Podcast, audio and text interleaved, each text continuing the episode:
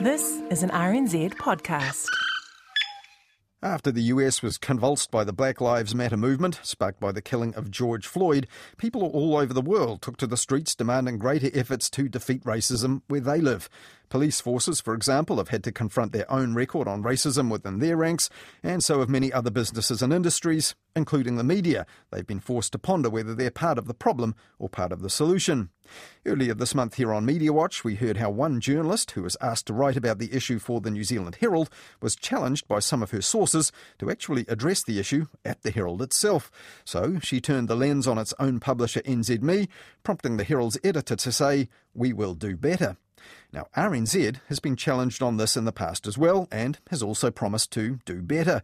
RNZ has a statutory duty set out in its charter to reflect New Zealand's cultural identity, including Māori language and culture. So, how is it doing on that these days? Hayden Donnell reports. In an interview on RNZ's midday report in June, the chair of a Māori led inquiry into Oranga Tamariki, Dame Naida Glavish, got stuck. She couldn't find the right words to say in English. For many hosts, that might have caused an awkward impasse. Instead, this happened.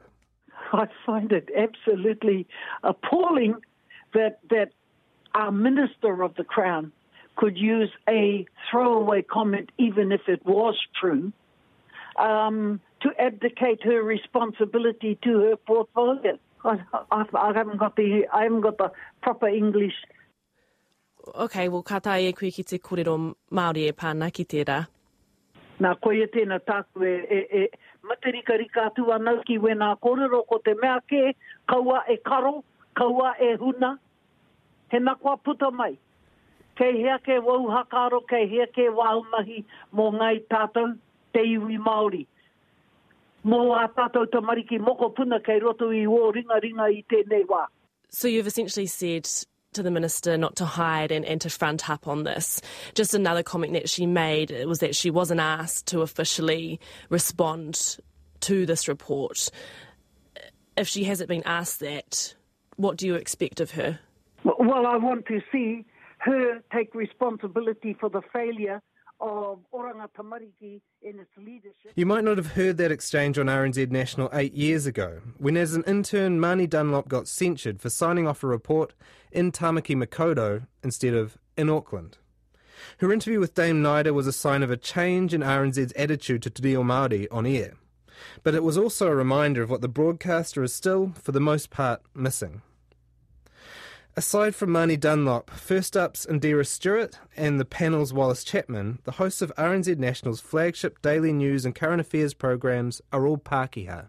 Its popular weekend morning shows are now both fronted by Pākehā as well. That's reflected in the station's listenership.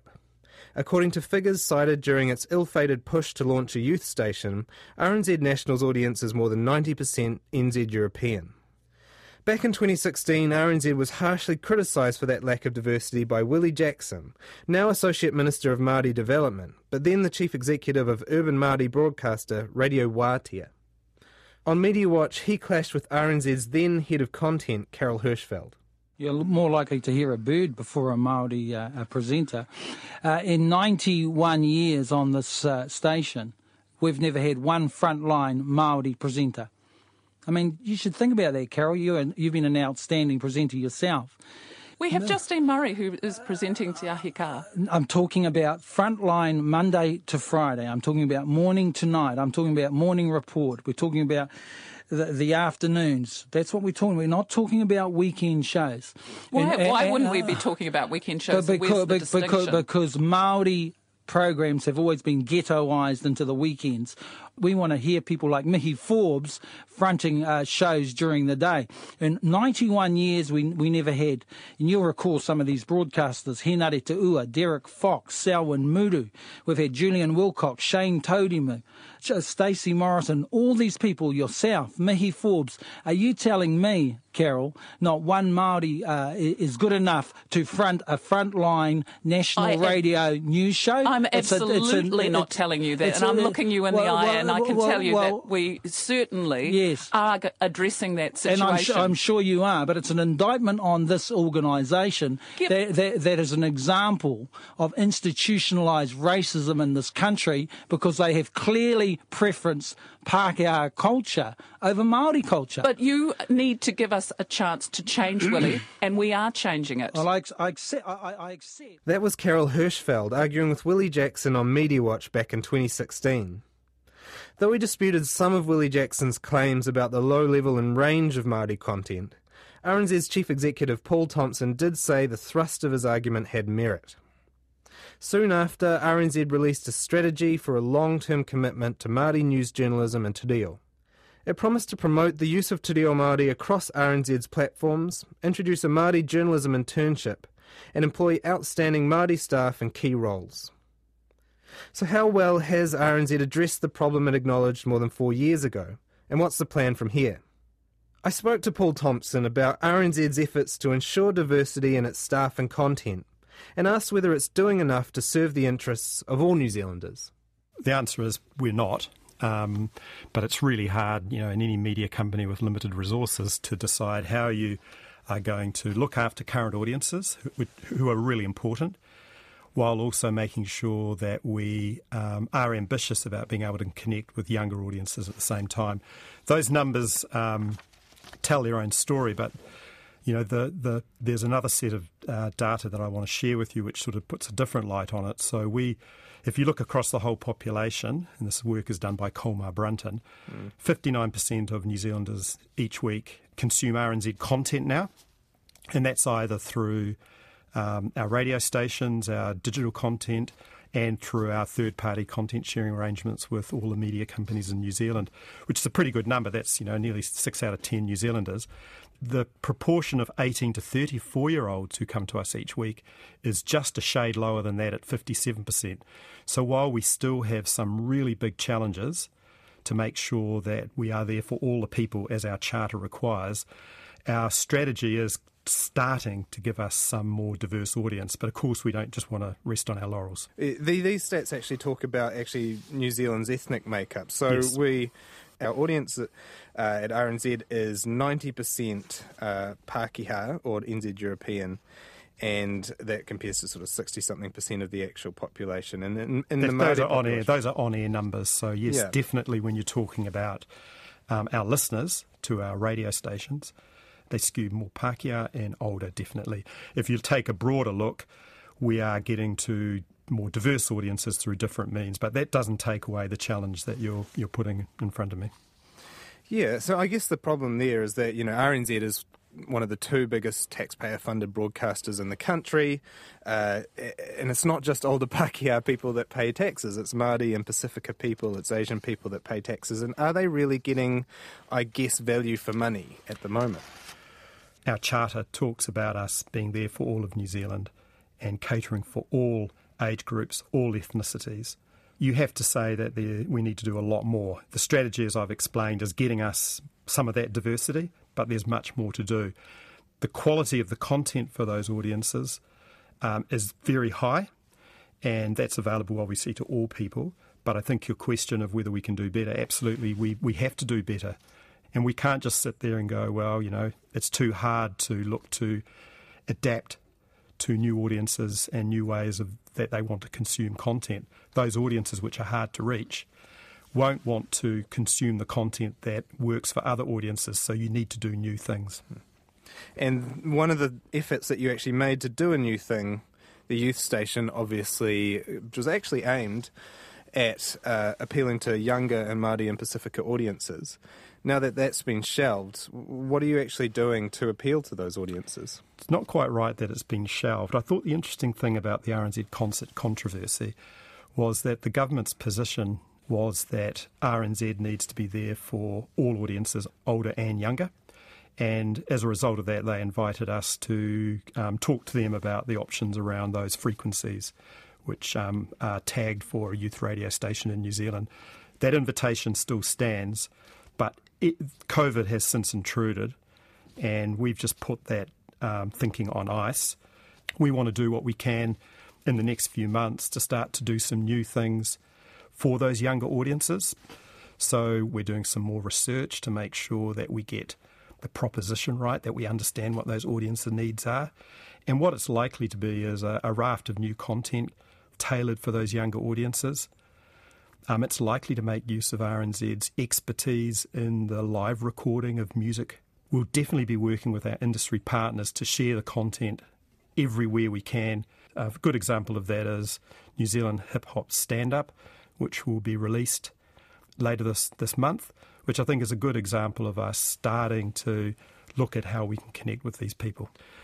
But we think that we need to be where the audiences are, and some of these younger audiences are never want to, never necessarily wanting to come into RNZ National or RNZ Concert, and we shouldn't try to force them to. Having said that, it's not just the younger audiences, it's these diverse audiences, and there yes. is an opportunity there. So in 2016, you were on the receiving end of a pretty scathing broadside from Willie Jackson, now Labour MP.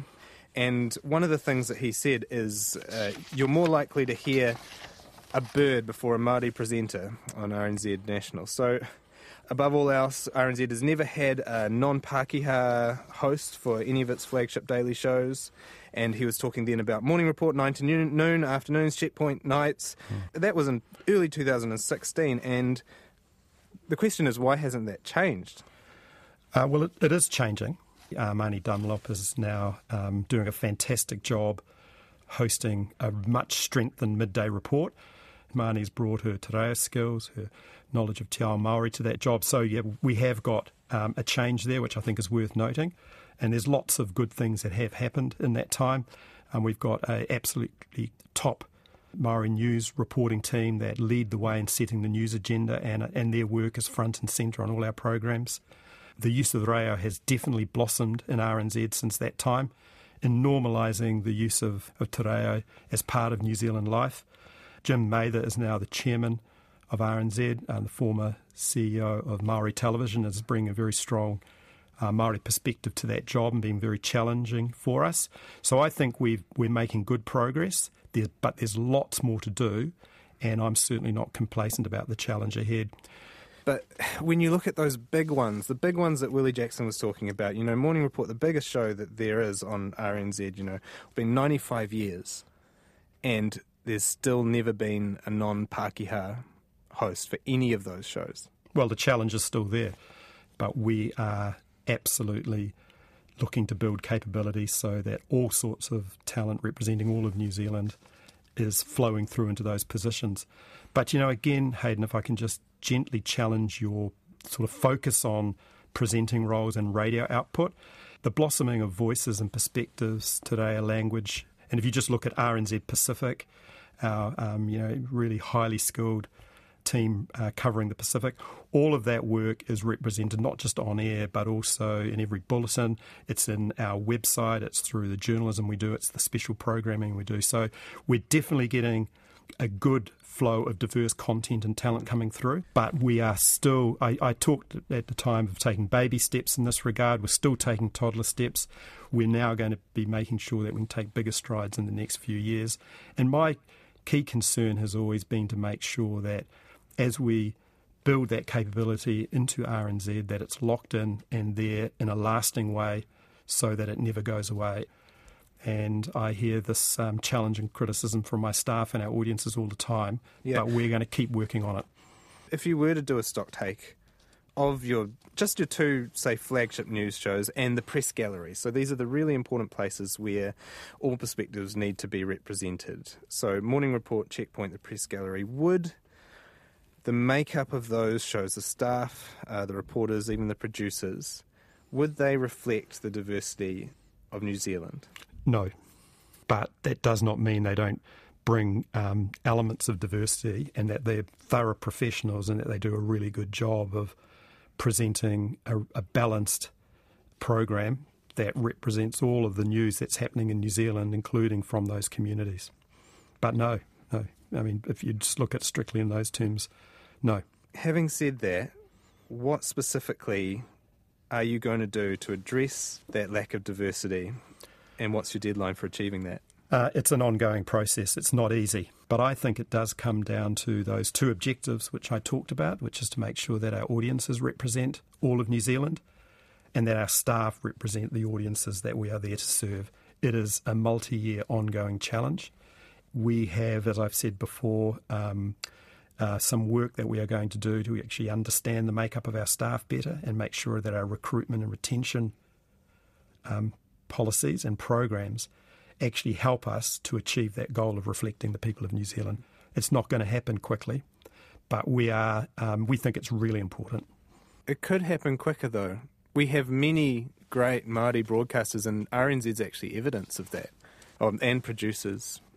Yes, I'm not going to deny that. Could it go quicker? Um, well, it, it'll go in a way where we make sure that we lock that capability in and it's lasting and enduring. I just want to go back to the presenting just briefly because this is. Are, we, are you going to address this this issue of the makeup of some of these uh, shows? Uh, yes, it's absolutely looking to get the best people into all of those presenter roles, but it goes beyond the presenter roles, and I know that that's where your focus is, Hayden, but it does go beyond that. It's around every part of the organisation. It's the senior ranks, it's the managers, mm. and it's making sure that they represent and reflect all of New Zealand's uh, population. If you look at our two biggest challenges as an organisation, one is to make sure our audiences reflect New Zealand's diversity, and that's really important because RNZ is the public's broadcaster. We create that essential commercial free public space for citizens. The other big challenge is making sure that our staff makeup on both sides of the mic- microphone, yeah. from top to bottom, reflect all of New Zealand's diversity. Loads Absolutely, and I, I, think I did an interview with Māori TV's Heta Gardiner, and he actually made that same point that it's probably more important in some ways that there are Māori producers, Māori managers. You know, um, he was talking about Māori, but this is actually, I guess, diverse managers, producers, and leaders like you. So we have, you mentioned Jim Mather, we have this diverse uh, board of governors, but is RNZ's executive team and uh, the ranks of our producers, uh, have you done a stocktake of the diversity there? We're doing that work this year. We do need to know who our people are to be able to make some set some targets to grow the diversity over time. And look, we're not alone in this. Every organisation in New Zealand, not to mention every media organisation, has this challenge. Big part of the challenge is that the people from diverse backgrounds, they're very, very keenly sought after. They have lots of job opportunities and it's hard to recruit and retain them. And that's why things like the Henare Te Ua journalism internship, uh, I think we're now about to go out and get our fourth intern. That That's so important because we then bring that diverse talent into the organisation. This is actually something that uh, Teuila Fuatai mentioned to me about uh, NZ uh, a couple of weeks ago, and she just said that, you know, maybe these the leadership of the paper and the leadership of the organisation there is coming from a Pākehā perspective mainly, and is that also true of RNZ? And are stories getting lost as a result? Uh, look, I have. Um, you know, no problem saying that the challenge for RNZ is to make sure we're not a Pākehā organisation, but it is a challenge. If you listen to our radio stations, if you listen to our bulletins, mm. if you read our our written content, if you look at our video content, there is no doubt that diverse communities, diverse perspectives, the position of Maori as the treaty partner all comes through very, very strongly and more strongly than ever in our content. It's not unusual to have those topics, a Maori story, leading morning report, very high up in the bulletin. So we actually have moved the dial quite significantly there, but there's lots more to do. RNZ doesn't have people in places like Whangarei and Tairāwhiti and the East Cape. Uh, there's no RNZ journalists there currently, and that's those are the places where Māori people live, uh, where the communities are more diverse. Is hmm. there a willingness to station staff in those communities in future? We have five or six um, regional offices at the moment, and they do um, absolutely provide another component of representing the nation to to our audiences. But we're always constrained by um, availability of funding, and we can't do everything. So I would absolutely love to build out a stronger regional network. And if we get the opportunity to do so, we certainly will do that. And it's been a theme of all our discussions around budget bids with the government in the last couple of years. We think it's really important. But you can always juggle around funding. You can prioritise certain things and deprioritise. Absolutely, and that's what we do all the time. And it's never easy, and there are always trade-offs. So we'd like to do it, but at the moment we're not in a position to do that. I will point out, though, that Uh, we have been the driver, along with the publishing industry, of the local democracy reporting service, which has put eight reporters into regional newsrooms, including those regions you've mentioned, and that is now going to almost double. I think up to 14 in the next 12 months. So we are certainly through the local democracy reporting service driving some of the um, placement of, of new journalists into those regions. And obviously, RNZ and our audiences benefit from that because we have access to that content and we help manage them. But, so, but there's lots more to do, and this is a time for every organisation, every CEO to do soul searching about this. Is your message in conflict with each other? Because when you were sort of asking to set up the youth station, you're like, well, we're not we're not serving these 20 to 40 year olds very well, and we're not serving Māori and Pacific very well. But when I guess there's a criticism of RNZ, you're uh, you're defending how those audiences are served. No, I'm just pointing out that it's incorrect to say that we don't connect with them more than we did in the past. Absolutely, we're getting some of that connection going, and we're doing it on their terms and ways that work for them. But if you think about the commercial free public broadcaster creating that public space for all citizens, we have to think about doing new things for new audiences, and that's where the um, proposed service for young New Zealanders, that's what was driving that. And we need to go back to the drawing board, which is what we're doing because we're not going to give up. So I'm sorry if there's any suggestion that I'm dismissing the, the criticisms that you're uh, levelling today. I think they're really valid. We're proud that we're making progress, but we know we're just at the beginning of this. And I think locking it in forever so that it, it, becomes an enduring part of what RNZ provides is really important as well. I want to raise something that's been lobbed by uh, a reporter like Wesley Lowery. He's a former journalist at the Washington Post. That's whether newsrooms, whether consciously or not, they report with a white audience in mind, and and content is tailored for white audiences, and diverse perspectives, in his case, uh, black perspectives, are treated as bias. Uh, when they just see them as objective truth. Is that an issue for RNZ, particularly given most of the station's audience is white, is Pākehā? I think it's something that we need to wrestle with as a news organisation. And again, we're not alone in that. And I wouldn't make a direct comparison with um, that reporter's experience with you know what it's like living in New Zealand. There'll definitely be similarities though, but we have this special obligation that I've talked about earlier in the interview to be there for all people. So we need to really scrutinise any area where we do have bias, where we're unconsciously marginalising viewpoints, where we're making assumptions which don't stand up to scrutiny. And that comes down to really robust editorial standards and making sure that our staff are well supported and well trained and we have the right people doing that work. I think if you listen to RNZ or read RNZ or look at our content, you can see that those perspectives are there and they are growing.